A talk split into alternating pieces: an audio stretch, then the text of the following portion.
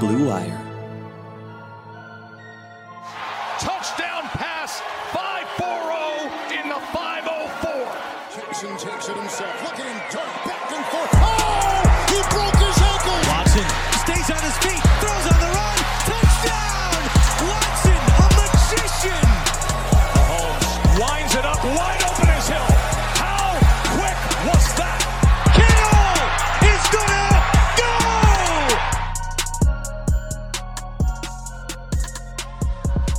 Welcome to another episode of the My Sports Update Football Podcast. I am your host, Ari Meirov.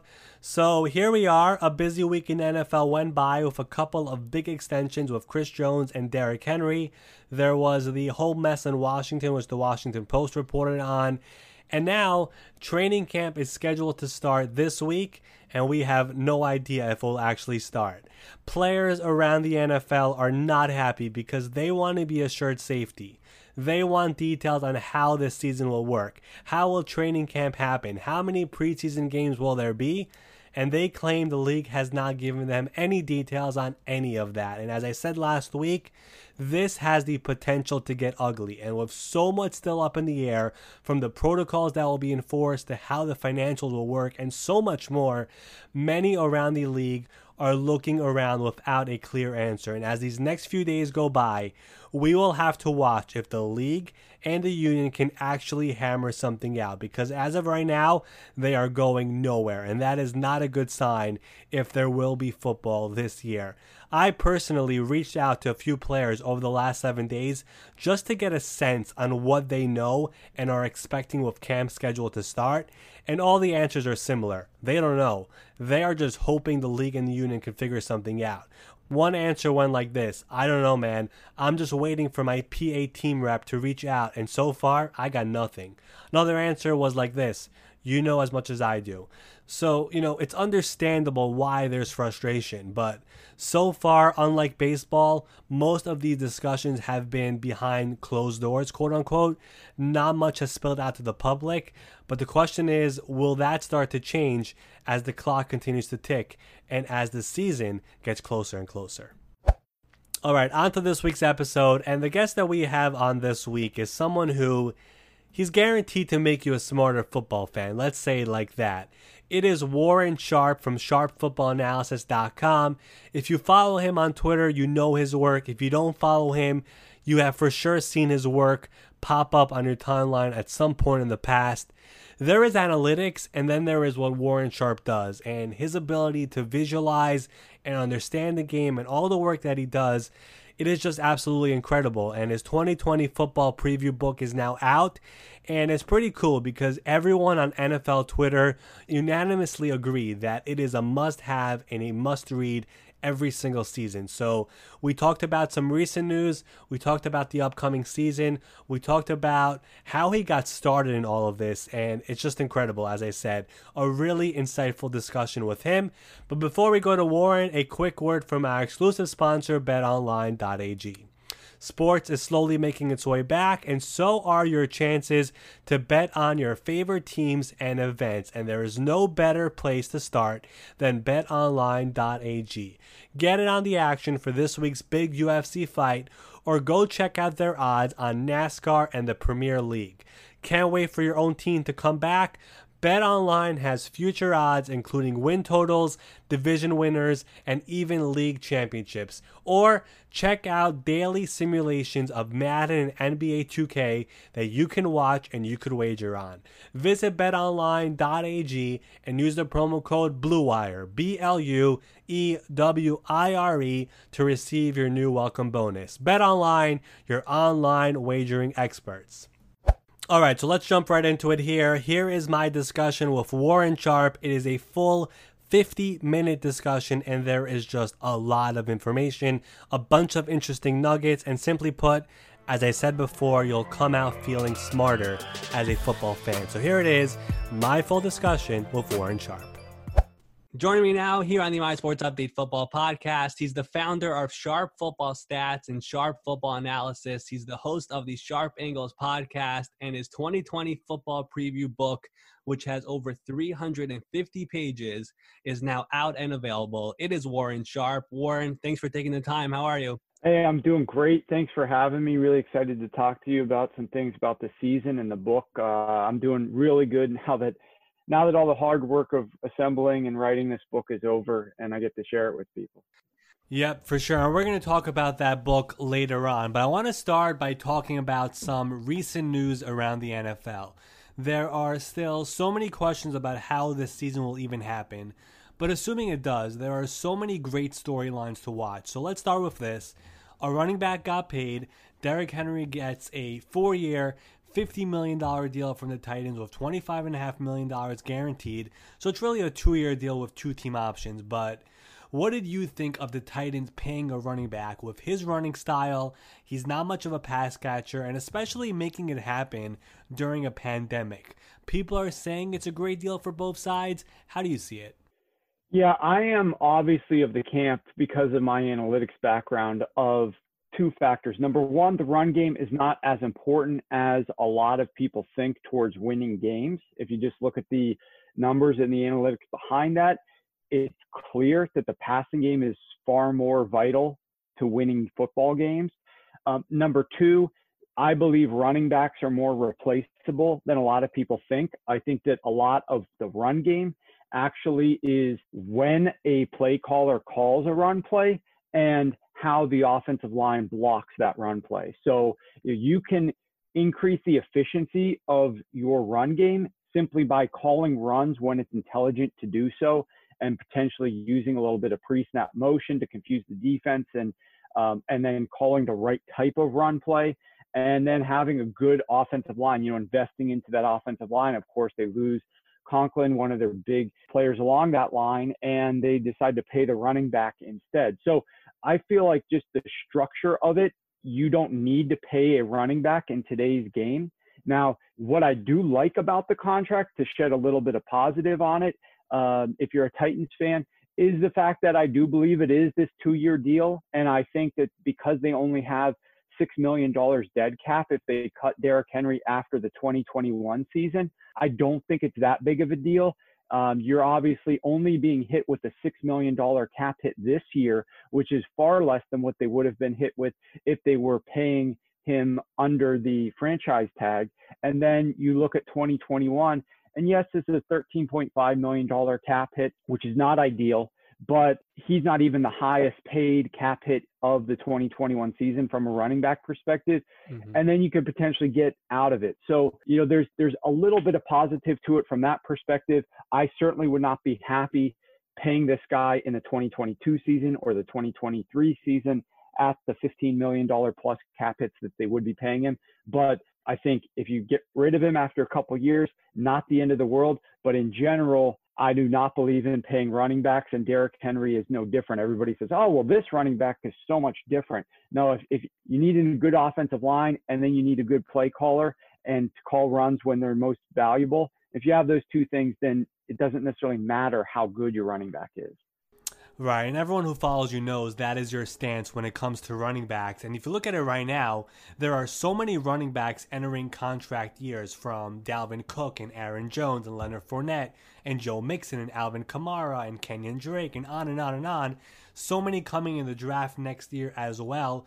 Does your stance on running backs apply to everyone? Would it apply to Christian McCaffrey, who got his big deal earlier this offseason? So it typically does, but as we know, the most efficient plays are pass plays. And a guy like Derrick Henry who doesn't catch the ball, you know, that really hurts his long-term trajectory in terms of where we would think that he would be slotted here. A guy like Christian McCaffrey, I mean, he can be used as a primary receiver. Uh, obviously, you don't want him to be your number one option, but he could be used as a very good option for designed pass plays. And he could be split out and used really to get a lot of mismatches from the defense, also to help dictate pre-snap what the defense is going to be doing by putting him in motion or splitting him out. So the fact that he does so many things and can act as a wide receiver, you know, I really do believe that there are certain players that you have to pay a little bit more because they can do so many things for you. A guy like Jamal Adams, a safety, who can also blitz, who can play coverage. He can cover tight ends. He can cover running backs. He can play in coverage on other types of receivers. Uh, he can man up guys. He can play as a true safety. He can come to the line of scrimmage. Like these are types of guys that you can't just slot into uh, a singular uh, mindset of, oh, well, this guy's a safety, so this is what he should be paid, especially when their productivity enhances – the receiving game, right? Jamal Adams, mm-hmm. His pass rush ability, his coverage ability, these are things that help the pass game. Christian McCaffrey, he gets a better, uh, gets notched up a little bit because he can help the pass game. So when it's helping the pass game, you have to be uh, a little bit more flexible in your preconceived notions. And so I do give Christian McCaffrey a little bit of a pass, assuming he is used that way by his offensive coordinator. If they if they move if they decide not to use him as much as a wide receiver, not to try to create all these mismatches with him in the passing game, then then no, you treat him more like a, just a true running back. But if you're using those, him in those ways as like a queen on the chessboard to do so many different things, then absolutely he falls into a slightly different category. Yeah, but I guess I would add this as well. A guy like George Kittle in San Francisco who has one year left on his deal. He wants to get paid right now. And his agent recently said that not only is George looking to become the highest paid tight end in the NFL, he's looking to really reset the market because George is not just a tight end. He does more than that. He also blocks and he's really good at it. So we've heard numbers as high as 13 and a half, 14, even 15 million per year for George Kittle, even though the highest paid tight end in the NFL right now is 10.6 million. So he would fall into that category as well. Let's move to this. Another piece of news that happened recently involved the New England Patriots. They signed Cam Newton. Let's just say he's healthy. Do you think Cam Newton and Bill Belichick work together? Do you think that experiment works? I, I think it can. I think it can in, in a couple of ways. Number one, Josh McDaniels is a very creative offense coordinator. Nobody talks about Josh McDaniels all that much because he's worked with Tom Brady for so long and because his experiment as a head coach didn't work out. But he really does have a creative mentality as it comes to offense. And I love the way that he adapts to things, sometimes in the middle of games, coming up with new strategies or ideas. Um, so I love that from him. And I love the fact that they're willing to experiment with things. And so I think that that's going to be beneficial. The other thing that I think is getting overlooked here a little bit is what does Cam Newton bring to this offense that Tom Brady did not? Everybody looks at it from the perspective of, well, Tom Brady couldn't accomplish anything with this terrible receiving corps. So why should we expect Cam Newton's going to get anything out of it? This offense is going to be worse because there's a chance Cam isn't 100%. And then even if he is close to 100%, he's not as good of a quarterback as Tom Brady two key things that Cam brings to this offense beyond just he's a quarterback who passes the football and he can run the ball a little bit. Number one, his presence out on the field under center or in shotgun causes the defense inherently to play with fewer defensive backs. Mm-hmm. Even if you're in 11 personnel, which is three wide receivers out there, opposing defenses only play with dime coverage, which is 6 DBs on 7% of the time against Cam Newton. The NFL average and what Tom Brady was used to facing is 17%. So he is vastly beyond the spectrum in terms of where defensive backs are, are being used against him. He's getting better looks. They're able to try to split out guys or put guys in motion to get mismatches pre snap with fewer DBs out there. That means you're having more linebackers out on the field, and linebackers can be take, taken advantage of and exploited by running backs and tight ends in the passing game. So mm-hmm. they do a lot of that. So I think that's going to be a benefit with Cam. And then number two, like let's take a look at when the Patriots last won a Super Bowl, which was the 2018 season. During that season, they had a top 10 run offense. But really, where they were only good was running the football against lighter boxes, six man or fewer boxes. Tom Brady was really good about audibling out of box counts, audibling out of run plays against box counts with eight guys or seven guys in the box. They were merely average running the football in those situations. However, where Cam Newton uh, excels is he's able to be a bring a top 10 rushing offense to the table, even against heavier box counts. So the Carolina Panthers, the last time that he played, which was the 2018 season, Mm-hmm. They were top 10 running against light boxes, against seven man boxes, which is average, and against eight plus man boxes. So he's going to bring that aspect to it as well. I really think that Belichick and their office coordinator, Josh McDaniels, are going to get a lot out of Cam Newton. So you're exactly right. If he's healthy, which is the key, then I think this is a good signing. He's no Tom Brady, but he's going to bring a lot different, uh, a lot of a different element to this thing, and I think it can work. Yeah, it's going to be fascinating to watch. And as you said, it's really going to depend on Cam's health. I got to ask you this as well. What has made the Patriots so different all these years? Like, even their ability to just adjust mid game, I don't think there's another team in the NFL that is capable of doing it the way they do it. What is it that they have that other teams don't? Yeah, I think that they are just a really creative team that doesn't have preconceived notions as to what they're going to do. I mean, perfect example of the way that these guys think logically. When they go up against a team historically with Brady that has a really good run defense, we're talking like a top 10, top five run defense, they will start the first drive doing what they normally do, which is being somewhat balanced, running the ball a little bit. But after that first series or two, if those run plays aren't being productive, you will rarely see them run the ball at all through the rest of the game. They will be letting Tom Brady drop back with 48, 50 pass attempts. Okay. That's just the way that they mm-hmm. play. They are, are always trying to figure out what is the easiest path to victory. And they have backup game plans in mind. If this doesn't work, we're going to go with that. And they don't care, like, well, you know, some coaches are like, well, this is what we do. So this is how we're going to do it these guys change it up based upon their opponent. And I think they're a perfect example of why that is so important. Because if they stuck to their guns too much on both sides of the ball, you know, this is what we do defensively or this is what we do offensively, we're not really going to game plan against a specific opponent. We're going to try to do what we do and get perfect at what we do. They would not have had the, as high of a ceiling and created the dynasty that they did. But because they were so open minded, eager to scout and create mismatches and know where to do things and how to adjust on a week to week basis and in games. They've opened up a lot more opportunities for themselves. I think more teams need to do that. More teams need to realize how big of a factor coaching is in everything and tactics and strategy is and be more open minded. And I think a perfect example of a guy who has not been nearly as much of that is Adam Gase. In the same division, AFC East, Adam Gase just stick with what he does, doesn't want to adapt all that much. And, uh, and then you got a guy like Bill Belichick who's constantly adapting and changing things, and it really opens things up for them. So let me ask you this: Looking at the NFL right now, which team do you think is leading the way in?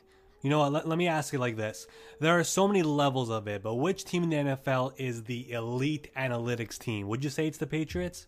Well, the Patriots are in- interesting because they don't really. Um, profess to use a lot of analytics. You talk to Bill Belichick, and he'll be like, "Well, we don't use that. What are analytics?" You know, but they've got guys behind the scenes like Ernie Adams and a whole department that are crunching the numbers and doing things. But where Bill Belichick excels is obviously he's getting information from those guys, and they're modifying some things to try to take advantage of the rules construct, which every team should be doing.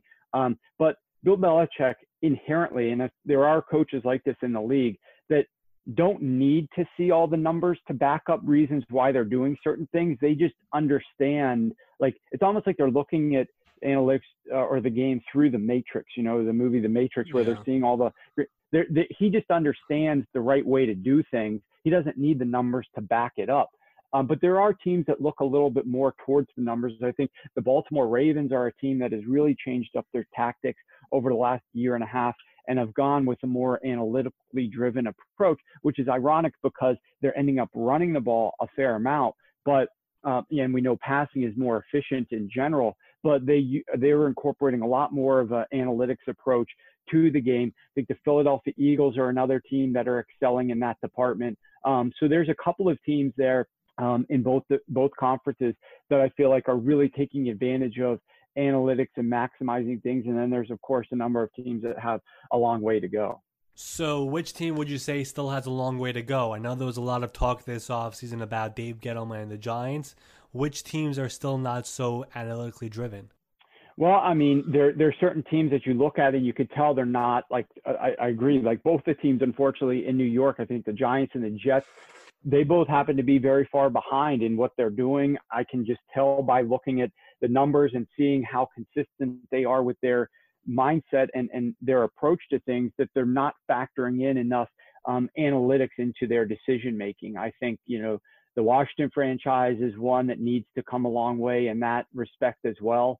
Um, but look, uh, it's it's um, evolving process. There's so much to the NFL where it used to be this like, well, we're going to do things, and if we go too far outside the box, people are going to question us, and then it's going to raise raise eyebrows, and then we're going to have a microscope on us, and then it might be bad. And so it's better to just like not have the media talk a lot about what our strategies are, because mm-hmm. it could we could look bad. And um, I think we're getting away from that because I think the media is getting a little bit more intelligent about analytics as well. I think there's less pressure and scrutiny being put on guys because you'll have people like me and others in the on the analytics side of things with a larger voice that are going to speak up on social media and and really like educate some of the journalists at times about why they're doing a certain thing and why it is the smart thing to do. And, then we're not going to have such heat being brought upon the coaches after the game for why did you choose to do this? or why did you choose to do that? So i think we're in a better era of more open-mindedness and i'm hoping over the next several years more teams will jump on the analytics bandwagon and start making better decisions for sure. And that's one of the reasons why it's good to have you on here this week, you know, because you realize these things before others, whether it's on social media, with your site, with the book, of course, which is now out and available. Let's talk a little bit about this upcoming season. I want to talk about a couple of teams in particular. First of all, what are your thoughts on the Cleveland Browns this year? With the new coaching staff coming in, I feel like there's no more excuses for Baker Mayfield. There's no hype like last year. They addressed the offensive line tackle position with Conklin and Wills. How do you see them performing in 2020? I'm big on Baker this year. Um, uh, look, a lot of team, uh, everybody knows. I mean, the numbers are there that quarterbacks tend to make a big jump from year one to year two. Uh, mm-hmm. That's really when quarterbacks make a big jump. And Baker Mayfield didn't make that big jump, and so people kind of he he was like the uh, the shiny new toy. Everybody was expecting something good out of him last year, and because he didn't deliver, and because the team struggled, they moved on. Everybody's moved on talking about Lamar Jackson, which I love. I mean, I was on the Lamar bandwagon mm-hmm. for a lot of people, but like everybody's moved on to other quarterbacks and nobody's really talking about Baker Mayfield, especially not like the hype that was leading into his 2019 season. I think with this new offensive coach, Kevin Stefanski, and the style of offense that he's going to be bringing in with using some heavier personnel, which is something, you know, I was encouraging the Cleveland Browns to do from a distance. Like I was encouraging them to use more heavy personnel because that's where Baker Mayfield was excelling. Not this 11 personnel spread it out, right. even though that was some of the concepts he was using in college. He in the NFL does not do well under pressure. He does much better when he knows that he's going to have extra protection blocking for him. Um, but they weren't doing that. They were not adjusting to that uh, last season. I think Stefanski, they brought in Andy Janovich, a fullback. They traded for him out yeah. of the Denver Broncos. They brought in extra tight ends. They drafted a tight end, uh, Harrison Bryant out of Florida Atlantic in the fourth round. I know David Njoku wants to get out of there, but they've still got him on on the roster. Obviously, they signed Austin Hooper, so they've got extra heavier personnel there that they're going to be able to use 21. They're going to be able to use 12 personnel. They're going to be able to be very diverse offensively. I think the other factor here is the schedule. The schedule gets a lot easier for Baker Mayfield. Last year, this passing offense played the number three most difficult schedule of opposing defenses. They played the number one most difficult schedule of defenses overall, passing, rushing combined. This year, I project them to face the ninth easiest schedule of defenses and the number one easiest schedule of passing defenses. And one of the things that does not get discussed enough is strength of schedule as it relates to the NFL. We always talk about it towards the end of college football season. You know, what's their strength of schedule? What's their strength of victory? All these different things. Nobody really talks about it in the NFL, but it's a major factor because in the NFL, not everybody plays the same opponents. Every single division, you got a couple extra teams that you're playing that the other teams in your division don't play. And then year to year, you're switching, you're playing two different divisions than any of the other teams. So it, it the schedule rotates. In some years you play tough defenses, and other years you don't. Last year they played a brutal schedule. This year he's going to face a much easier schedule. And then number two or three, wherever we are at this, I really think that there's uh, the chance for his overall improvement just as a result of better cohesiveness and consistency with working with some of these players. I know it stinks to have another head coach that he's dealing with, but I really think that this is going to be a far more positive situation for him. Um, and so the teams go as far as the quarterbacks and the offenses go, typically speaking. Um, and I also think that it gets underrated a little bit how much defense depends on that own team's offense. We talk about defense in a bubble as if it's like, well, is this a good defense or a bad defense? But if you have a good offense on the other side of the ball, like your your own team's offense, that's going to help out a defense a lot. And so when you're looking at last season, they have a below average offense. You know, it's going to expose the defense a little bit. And they had some injuries and they had some other uh, lack of performance, and they do need to get a little bit better defensively overall. But I think that they have the great opportunity to look better on defense because the offense is also going to look better. So I think the Cleveland Browns are a team that could stand to definitely sneak into a playoff spot this year. They're projected to finish third place in the AFC North, but there are seven teams that are going to make the playoffs this year, whereas it was six in the past. I think the AFC North can be a very good division overall. And, uh, you know, it's going to take a game or two to go their way, but I think this is a team that should feel really good about themselves entering this season with the single singular caveat that it's never great this offseason to be integrating a new coach and a new system with a quarterback, right? Because of all mm-hmm. the uncertainty and lack of practice time. But if they can get beyond that, I think this is a team that could be much better and a quarterback who will look a lot better than what we last saw him. Yeah, and this is the other thing about the Browns with Baker. I mean, it's obviously tough to do anything off the field in the circumstances right now, but he's just been so quiet this offseason and like social media he hasn't done anything like he did in previous years and coaches when they're on these zoom calls with reporters they're all saying baker is locked in and ready to unload this year so you mentioned the schedule you mentioned how last year to this year and um, I'm really excited to see how that offense does. Another team that I want to talk about is the Green Bay Packers. I saw you put this on your site, and it's in your book as well. But the Packers last year go 13 and three. They were six and 10 the year before that. Massive turnaround. Of course, there was the coaching change, but what else? What what did you see change from 2018 to 2019, and where do you have them in 2020? Look, I think the Green Bay Packers are one of the teams that, just from a pure analytics perspective, I didn't like almost anything that they were doing um, since the end of last season. Looking back at some of the numbers, and then in the draft, I mean, they they're going after a backup quarterback. They're going after uh, a, a, backup running back. They're going after a tight end that they're going to try to convert to a fullback during this offseason, this pandemic offseason. Those are the top three draft picks. What are those guys even going to contribute to the 2020 season? I don't know. So we're not mm-hmm. really helping Aaron Rodgers in this passing game out at all with any of those picks. And then you look at what this team was able to do. Uh, the, the lowest hanging fruit that anybody would look at is what they do in one score games. You know, and this team had a phenomenal record. I think they were eight and one in one score games. Um, and if you compare them to like the 2018 Packers, like we, we got a major difference here in terms of the win loss record. The 2018 Packers went six and 10. 2019 Packers go 13 and three. Yeah. Right. So it seems like they make this massive jump record wise, and they must be a far better team. But the reality of it is, they're not a far better team. Um, they played a very similar number of games in terms of one score games, but uh, as the 2018 Packers did, the difference is they win the most of them, whereas the 2018 Packers lost most of those close games.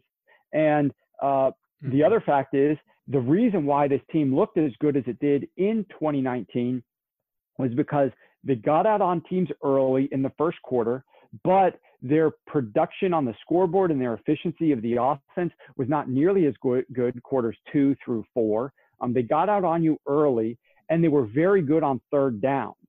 Um, mm-hmm. Actually, if you look at the 2018 Packers, the 2018 Packers were more efficient on early downs.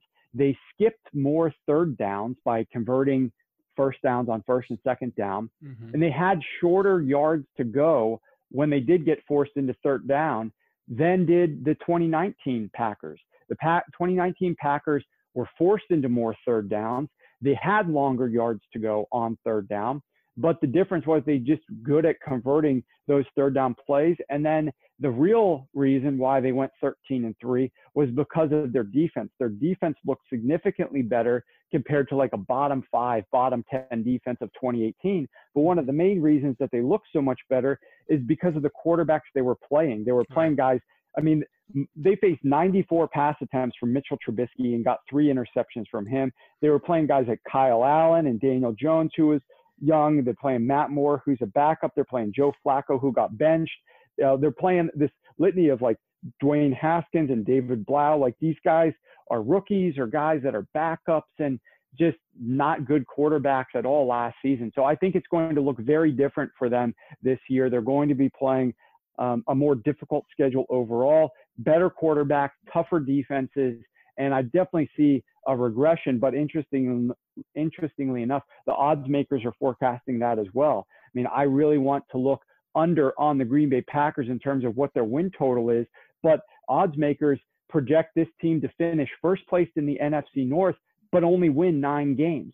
It's very rare that the number one team in a division has a win total of only nine games. It's also very rare that a team that won 13 games last year and went deep in the playoffs only has a projected win total of nine games the next year. So um, I think that this team is definitely due for a regression and recalculation here in their win total, but I just don't know how much value there is because I don't see this team winning, you know, only six or seven games. I see this team as being right around probably 500. Um, then they definitely could win nine games, and it still could be uh, a, a worse season for them than it was last year. Interesting. So you're concerned about the Packers going into this season. Is there any other team or player that you're concerned with going into the 2020 season? Like for me, I look at Drew Brees in New Orleans. He was great last year, but then it kind of fell off near the end of the year. He wasn't the same. He's 41 years old. He signed a deal with NBC this offseason, which sort of signals that he's almost out the door. Like, don't get me wrong, he's going to be great, but will it last for a full season? That is my question. Are you concerned about any other player or team going into this year? Um, you know, Drew Brees, like, I, I, think there's definite concerns with the Saints from that perspective, right? They rely a lot on Drew Brees. They're a very savvy team when it comes to uh, calling plays and doing things that Drew Brees would optimize. And so if Drew Brees were to go down, um, you know, I'm not a the, internally they're big fans of Taysom Hill, right? But yeah. I, when Taysom Hill is out on the field and he's getting the ball and doing any type of read options, this guy just keeps the ball all the time. You know, it, it's yeah. it's a joke. They they don't they don't call him give some Hill. It's Taysom Hill. He he takes that ball and he keeps it. He does not give it and I just haven't seen him throw the football very much um, as a quarterback, like out on the field. So I don't know what he's doing in practice, but the backup quarterback situation, I know they got Jameis Winston in there, but how well will he do all the things Sean Payton wants him to do? I'm not quite sure there. Um, so, so they're a good example. I think anybody, any team that has a new coach and a young quarterback or a new quarterback. So, I mean, you look at a guy like Drew Lock out in Denver, there's a lot of optimism about Drew Lock. There's some people who are really, really big on Drew Lock, especially with the way that he ended the 2019 season. But I write a lot about it, him in my book, and I'm a little bit more skeptical based on some of the things that I saw from Drew Lock in terms of his ability to throw the ball down the field. They definitely have some good wide receivers there. They they are a team. I think a team like um, the Carolina Panthers. I love Joe Brady and what he brings to this offense. I think he's a smart, going to be a smart play caller. I think Teddy Bridgewater is a little bit underrated. Uh, he's, I mean, one of the best quarterbacks against the spread that there is in the NFL. Like people don't view him as a good quarterback, but the team just covers spreads when he plays in games. But learning that system, bringing in new quarterback. So anybody like that, I think there's definitely a massive edge towards consistency this year where you don't have a new offense coordinator and you don't have a new quarterback learning that since that system. Mm-hmm. So, you know, you're always looking at data, right? I was curious about this. Let me know if I'm overthinking or if this is actually some something smart. Do you think this idea of potentially not having fans in the stands will impact games? Like, let's use the Saints or the Seahawks as an example. Everyone talks about that stadium and the fans and the environment. If no fans are there, do you think that has an impact on anything, or am I overthinking this completely? No, I think it does have an impact. And one of the things that we have seen, and I actually predicted, I wrote an article on this heading into last year based on things that I had studied, was that we are going to see home field become less value. Like the home field advantage is not what it once used to be. And again, I'm referring back to sports betting because I, I work in that yeah. field as well as, as, as well as working with NFL teams. But um, in the sports betting arena, you know, the typical home field advantage used to just be three points. Like league wide, that was the average. And some teams got a little bit more. And you mentioned two of them the Seahawks and the Saints just due to the raucous crowd environment and the loud noise and makes it difficult for defenses, causes false start penalties or other pre-snap infractions, et cetera, et cetera. Also influences the referees a little bit with the crowd getting on them for making some bad calls. But what we have seen over the last couple of seasons is that with the way that the referees are now viewed and with more eyeballs on these guys and with them being graded a little bit more harsher and closely,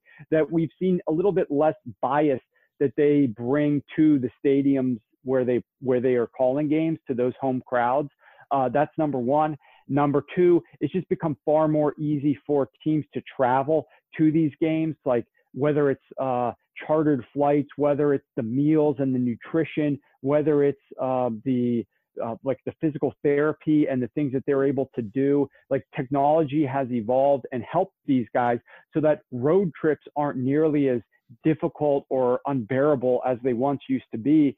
And you're also able to bring, you know, your iPads and study film and do a lot of other things. Whereas previously you, you weren't able to bring any of that with you. It was very difficult to like study up on your upcoming opponent and get ready for those things or self scout or do things of that nature. So home field advantage has declined. And this was heading into last season. It had already started to decline.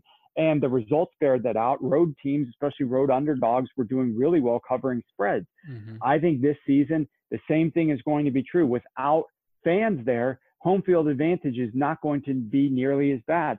The one situation, or like kind of these situations that you're going to want to monitor, is when a team has to play a short rest road game. And by that, I mean they played Monday night, even if they played at home Okay, you're not getting to your own house until Tuesday, and you have to go on the road and play an opponent, you know, maybe a time zone or two away from you.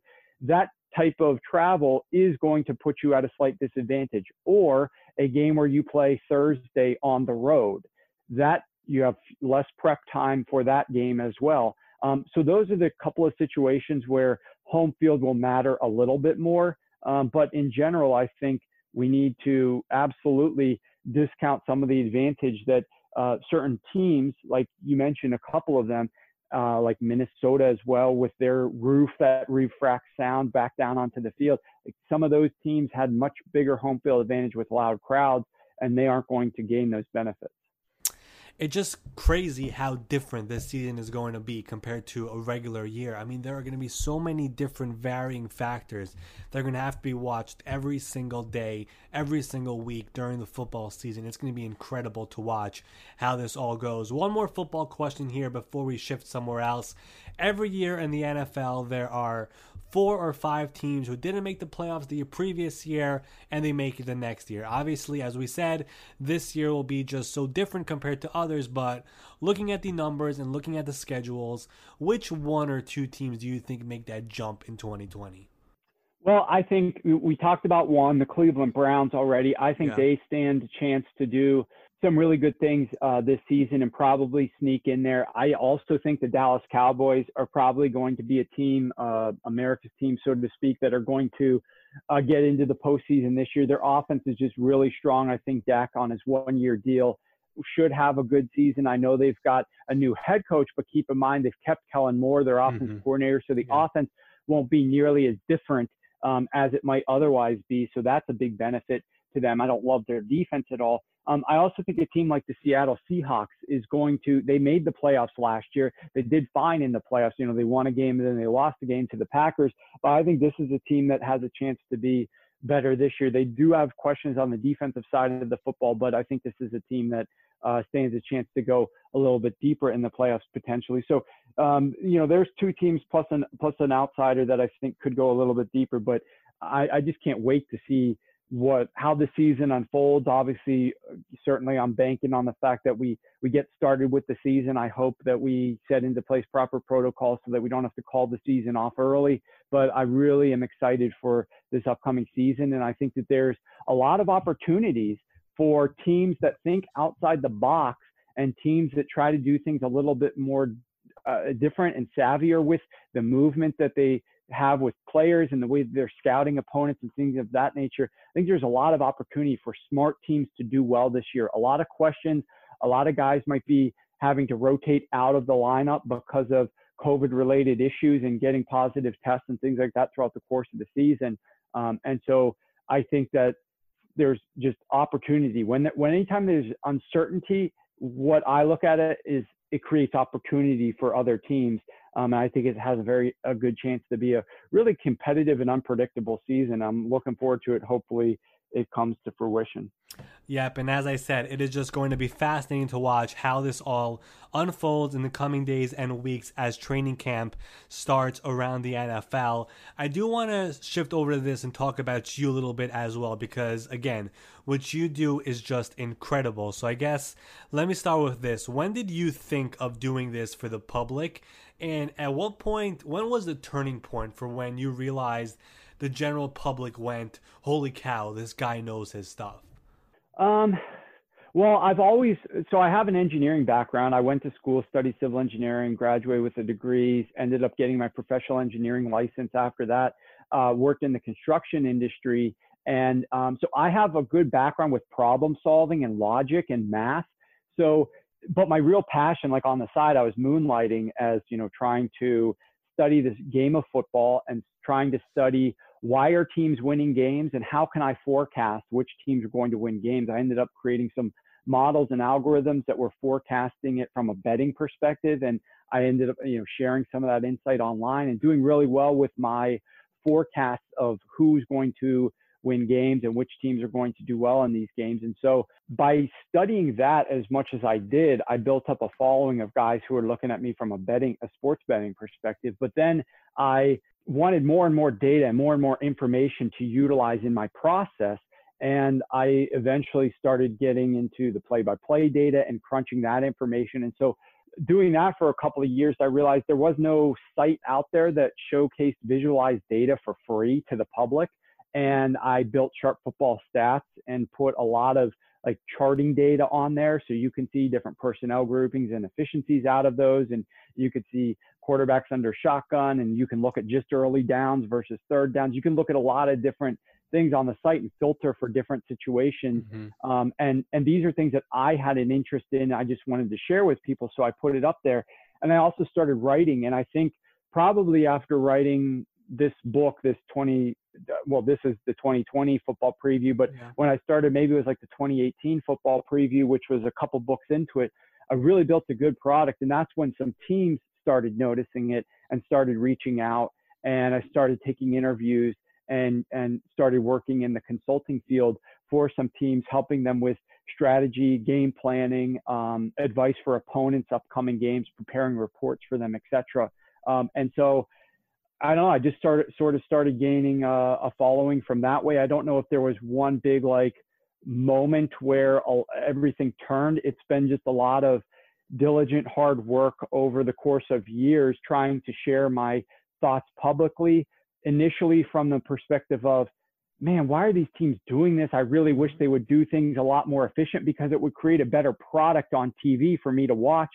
Um, I watch every single game in my theater. I've got like the eight screen, uh, eight box DirecTV split on a projection theater screen, and then I've got multiple other monitors. So I'm watching every game. I'm seeing all these coaches make tactical or strategic errors, and I'm just you know tweeting about it, wondering why they're not doing things more intelligently. But it has been rewarding being able to work a little bit from the inside, advising the teams beforehand and watching them actually make smarter decisions during the course of these games um, so that's been rewarding, as well as you know sharing information with the public. So I, I know you can't really reveal which teams you've been with, or are, are you still with a team right now? I am. Yes. Yes. Okay, so I know you can't reveal which team it is, but let me ask you this: like, why not just work with a team full time? Why is it that you wanted to do this with the public and on social media? Well, I actually um, I've been offered multiple opportunities to work full time for uh, a team, and you know I've I've back obviously this is the COVID time, so this off season I wasn't able to go to different facilities and talk to guys, but I did go to the combine and met with uh, eight different offense coordinators at the combine. Mm-hmm. Um, pri- the year before that, that's when I was traveling and meeting people and going to their facilities and talking with GMs and head coaches and offensive coordinators and tight end coaches and strength and conditioning guys and really getting the lay of the land and talking to a couple teams that were really interested in having me on board full time. But for me, like the way that the landscape is evolving, um, you have a lot more interest in the media on uh, analytics. You have sports betting is blowing up as well. Mm-hmm. And I felt like it just wasn't the right time for me to go dark on Twitter, to take everything offline, to to move to a city and just work full time behind the scenes for that team and not do anything in the public spectrum. Right. Um, eventually, maybe I would get to that point where I, I felt like that was a good move for me. But for right now, I prefer consulting with a, a few different teams and uh, you know just being able to still share a lot of insights publicly. Now, naturally, the things that I share with the teams, I have signed NDAs. Like I'm not allowed to share any of that publicly. Like on a weekly basis, I can't talk about any of the things that I'm sharing with them mm-hmm. from a strategic or game planning perspective. But I can still talk about the the games and big picture things, and I can still dive into details on a lot of different teams. Uh, so it's it's fun. I enjoy doing it. I enjoy sharing my information with fans and making them more intelligent about the game and what they should be looking for. Um, and I enjoy kind of that interaction. And there's just a lot of opportunities right now in the space that I prefer to continue working with some teams, but in a manner that would still allow me to do things in the media and and, uh, and publicly.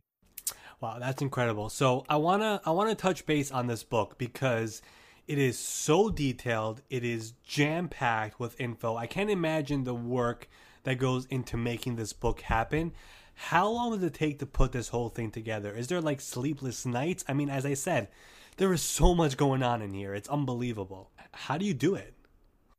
Yeah, so it's um, it's three and a half months of work uh, that goes into this book, and I start obviously by compiling data and information and and and all the stuff from the 2019 season that needs to go in here. And then it's you know analyzing what they did from a coaching change perspective or from a from a draft and free agency perspective in their personnel.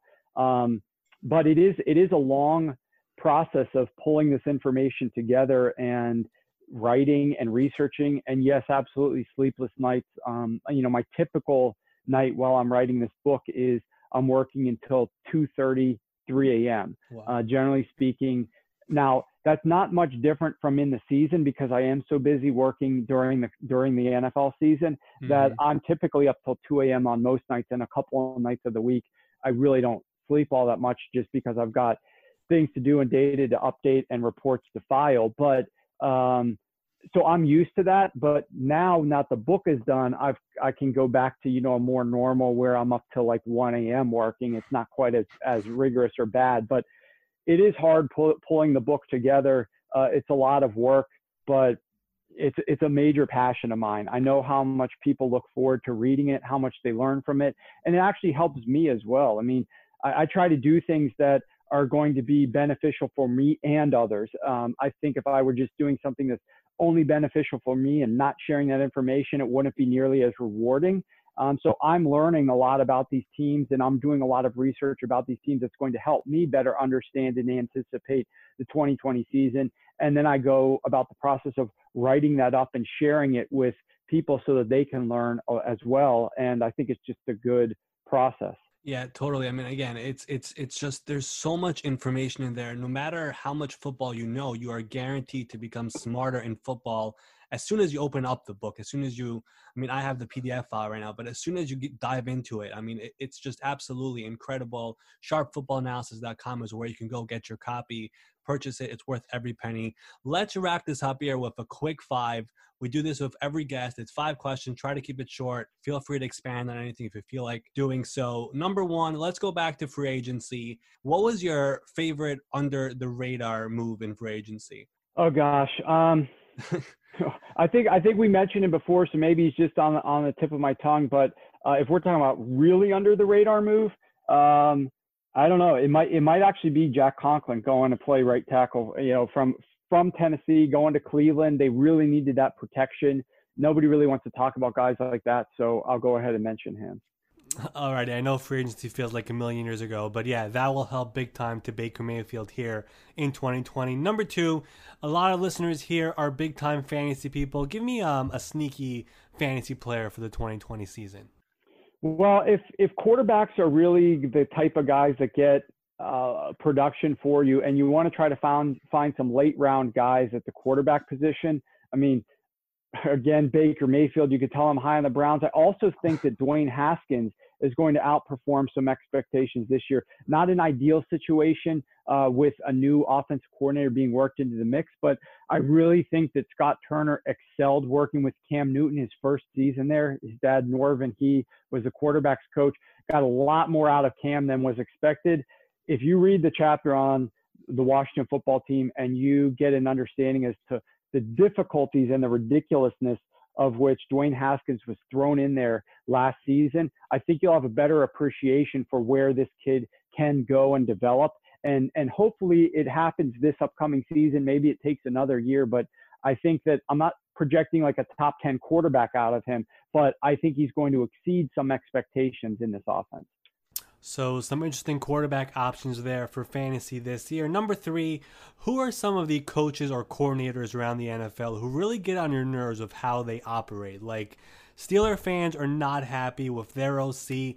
I remember in Jacksonville in 2017, Nathaniel Hackett's play calling, you were able to sniff it out in the AFC Championship game. Which coaches in the NFL right now really get on your nerves? Yeah, I think Adam Gase is one. Um, Bill O'Brien as a GM, but he's he's a little bit better as a head coach. Although one of the biggest things I hate about Bill O'Brien is after he has a running back produce like a nice like 15, 20 yard gain, he tends to, or or even longer, he tends to just call a run play to the same running back the very next play after this guy has like expended a bunch of energy, broken some tackles, had a nice run, and and those runs the next play to the same exact back generally are like very unproductive, and yet he continues to do that. So that bugs the heck out of me. Um, the Pittsburgh Steelers, they're the team that uses the least amount of play action in the NFL. I don't understand why. They need to develop, I mean, play action definitely helps. So Randy Fichtner, I'm not sure what he's doing. However, if you read the chapter on the Steelers, you could see that they did bring in Matt Canada, who's going to be working with their offense a little bit this off season. I'm envisioning actually uh, like a little bit of a power struggle potentially. I'm just throwing it out there, but potentially a power struggle between he and Fichtner, unless Mike Tomlin clearly says, Fichtner, you have to allow Matt Canada to influence this offense, and we're doing a lot of things that he wants to do. If that does not happen from the head coach calling it, then I think we're going to have a little situation there because I, I really think Canada has better ideas and strategies than does Fichtner. Um, and I'm hoping the Steelers go with a little bit more of what Canada wants to do. Um, so there's a handful. I mean, there's a number of other guys who run the ball too much on early downs, who need to change, or who do some other things that uh, definitely get under my nerves. Um, I think in Jacksonville, we had a little bit of that going on last season, but they now have Jay Gruden as their offensive coordinator. So that's not going to be the case. But there's a handful of guys. Interesting. And we're going to have to watch what goes down there in Pittsburgh. It's an interesting little nugget there that you just gave us. Um, number four, this is one of the biggest debates on Twitter, and it will probably never stop. But I want to ask it to you for the next 10 years, Dak or Wentz?